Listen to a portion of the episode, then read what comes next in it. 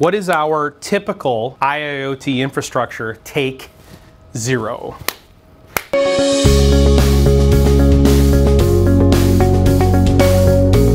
going to define IIoT again, right?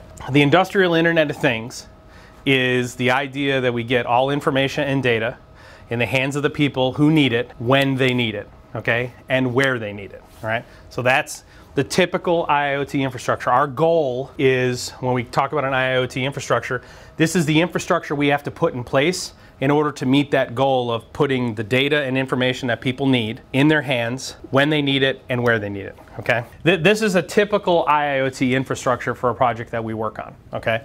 And this is not all inclusive, it's just typical. All right, so I'm just going to kind of go over some of the components. So we've got a couple of legacy PLCs in our facility. So for an IoT project, what, what are we generally trying to do? We are generally trying to digitally transform an entire enterprise, and we start by digitally transforming one plant, one facility. All right.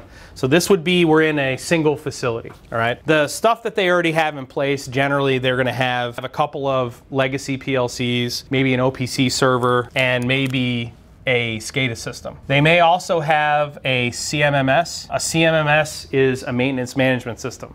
So I think people make this way more complicated than it needs to be.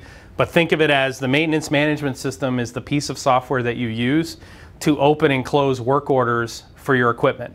A machine breaks down, I need to open a work order to get a mechanic or an electrician to come out. That a mechanic or an electrician may need some type of work instruction to fix the problem. He may need to order parts. He may need to retrieve those parts from a cage.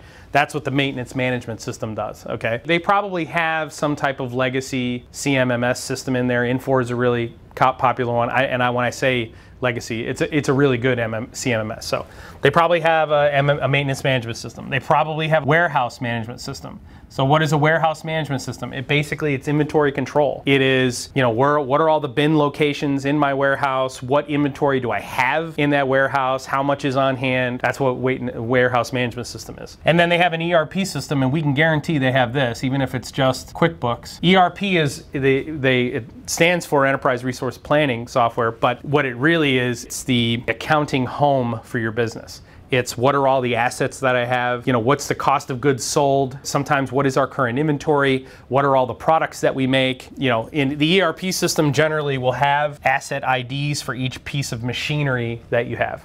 Okay?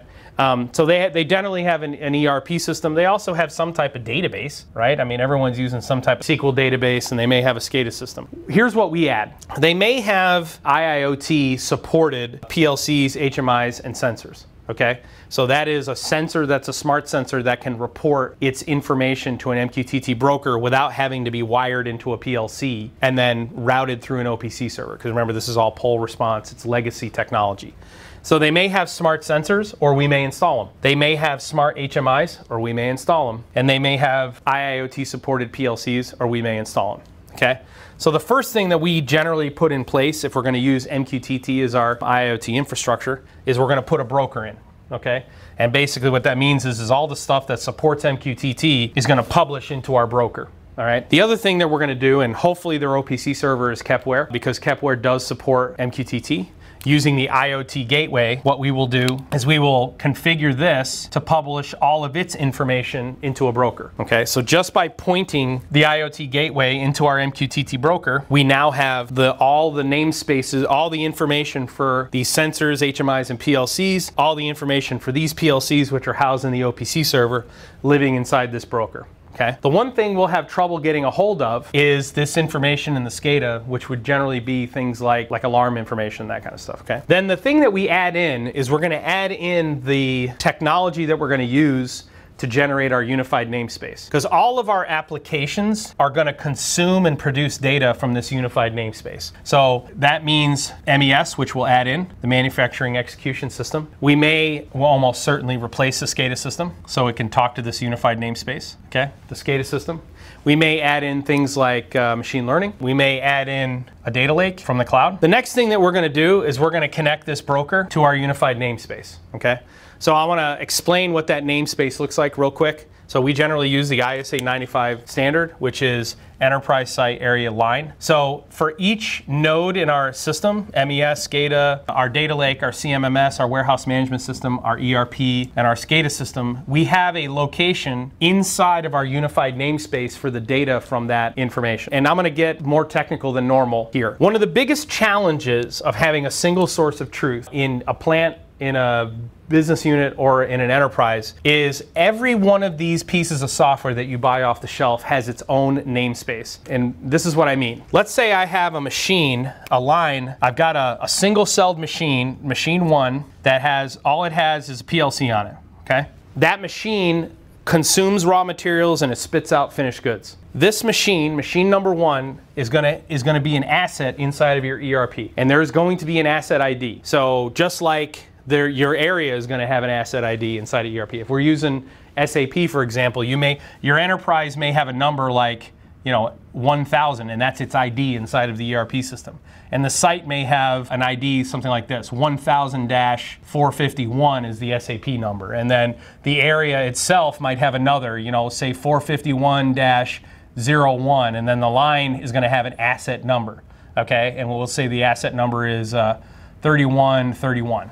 Okay, that's inside the ERP system. But let's say I, I add my machine into the CMMS, so into my maintenance management system, so that I can open work orders to get that machine fixed. Well, when I connect this machine to the CMMS, the CMMS is going to create an ID for that asset. It's not going to use the same asset that's inside the ERP system because unless you're using SAP's CMMS, these won't even talk to each other unless you build some middleware layer and join all the data together which most executives, when they're looking at building and you know digitally transforming the business, they never even consider that cost. The same thing will happen with the warehouse management system. In the warehouse management system, this machine is going to become a location. Why? Because you're going to move raw materials from your warehouse out to this machine and someone may want to know where were those raw materials moved to. So this is also going to have its own ID inside the warehouse management system. Okay? When you build out the SCADA system. So your SCADA supervisor control data acquisition, all of your alarms and all your process control. Inside the SCADA system, believe it or not, when you organize all your tags from the PLC, there are underlying IDs related to that machine and all of its tags,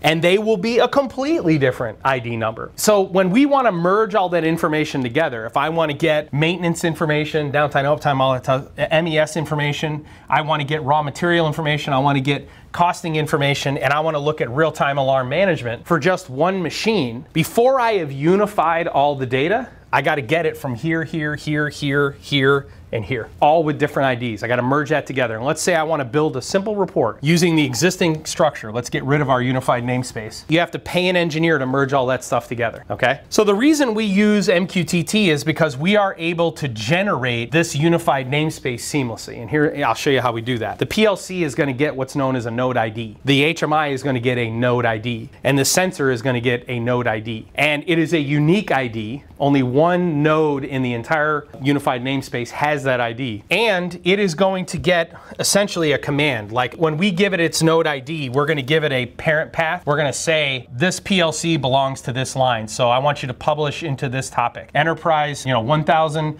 forward slash 1000 dash 451 forward slash 451 dash 01 forward slash my node ID. And anything with that node ID, any information with that node ID is going to get published exactly inside the namespace where it belongs. And if it's coming from the PLC, it's going to be all that sensor data. But let's say the ERP system needs to consume, oh, let's say the CMMS system the CMMS system needs to consume some of that sensor data. Hey, I've got a sensor that we know breaks down every thousand run hours. The CMMS system can now, just by subscribing to that sensor data, it can now consume the runtime hours on that sensor, generate a work order, and publish back into that exact same space in the namespace. But by giving it its own unique node ID, we will get a CMMS sub namespace inside this path. So the CMMS system is able to consume from anything that's in that, in that namespace and publish back into its own unique location. So the CMMS can consume just that sensor data and then publish back into a directory called, we're just using CMMS, publish back into a directory called CMMS, which could be a data set that tells us, hey, here are the four sensors that need to be changed in the next shutdown, that kind of thing. All right. So this is the typical IIoT infrastructure. The reason we build it this way, the reason we construct it this way, this is all the original stuff, this is the stuff we add in. The reason we construct it this way is so that we can build this, the unified namespace, which is the single source of truth for all of your data. And the reason it's so important, the reason it's so important, and we talk about this all the time, disparate systems.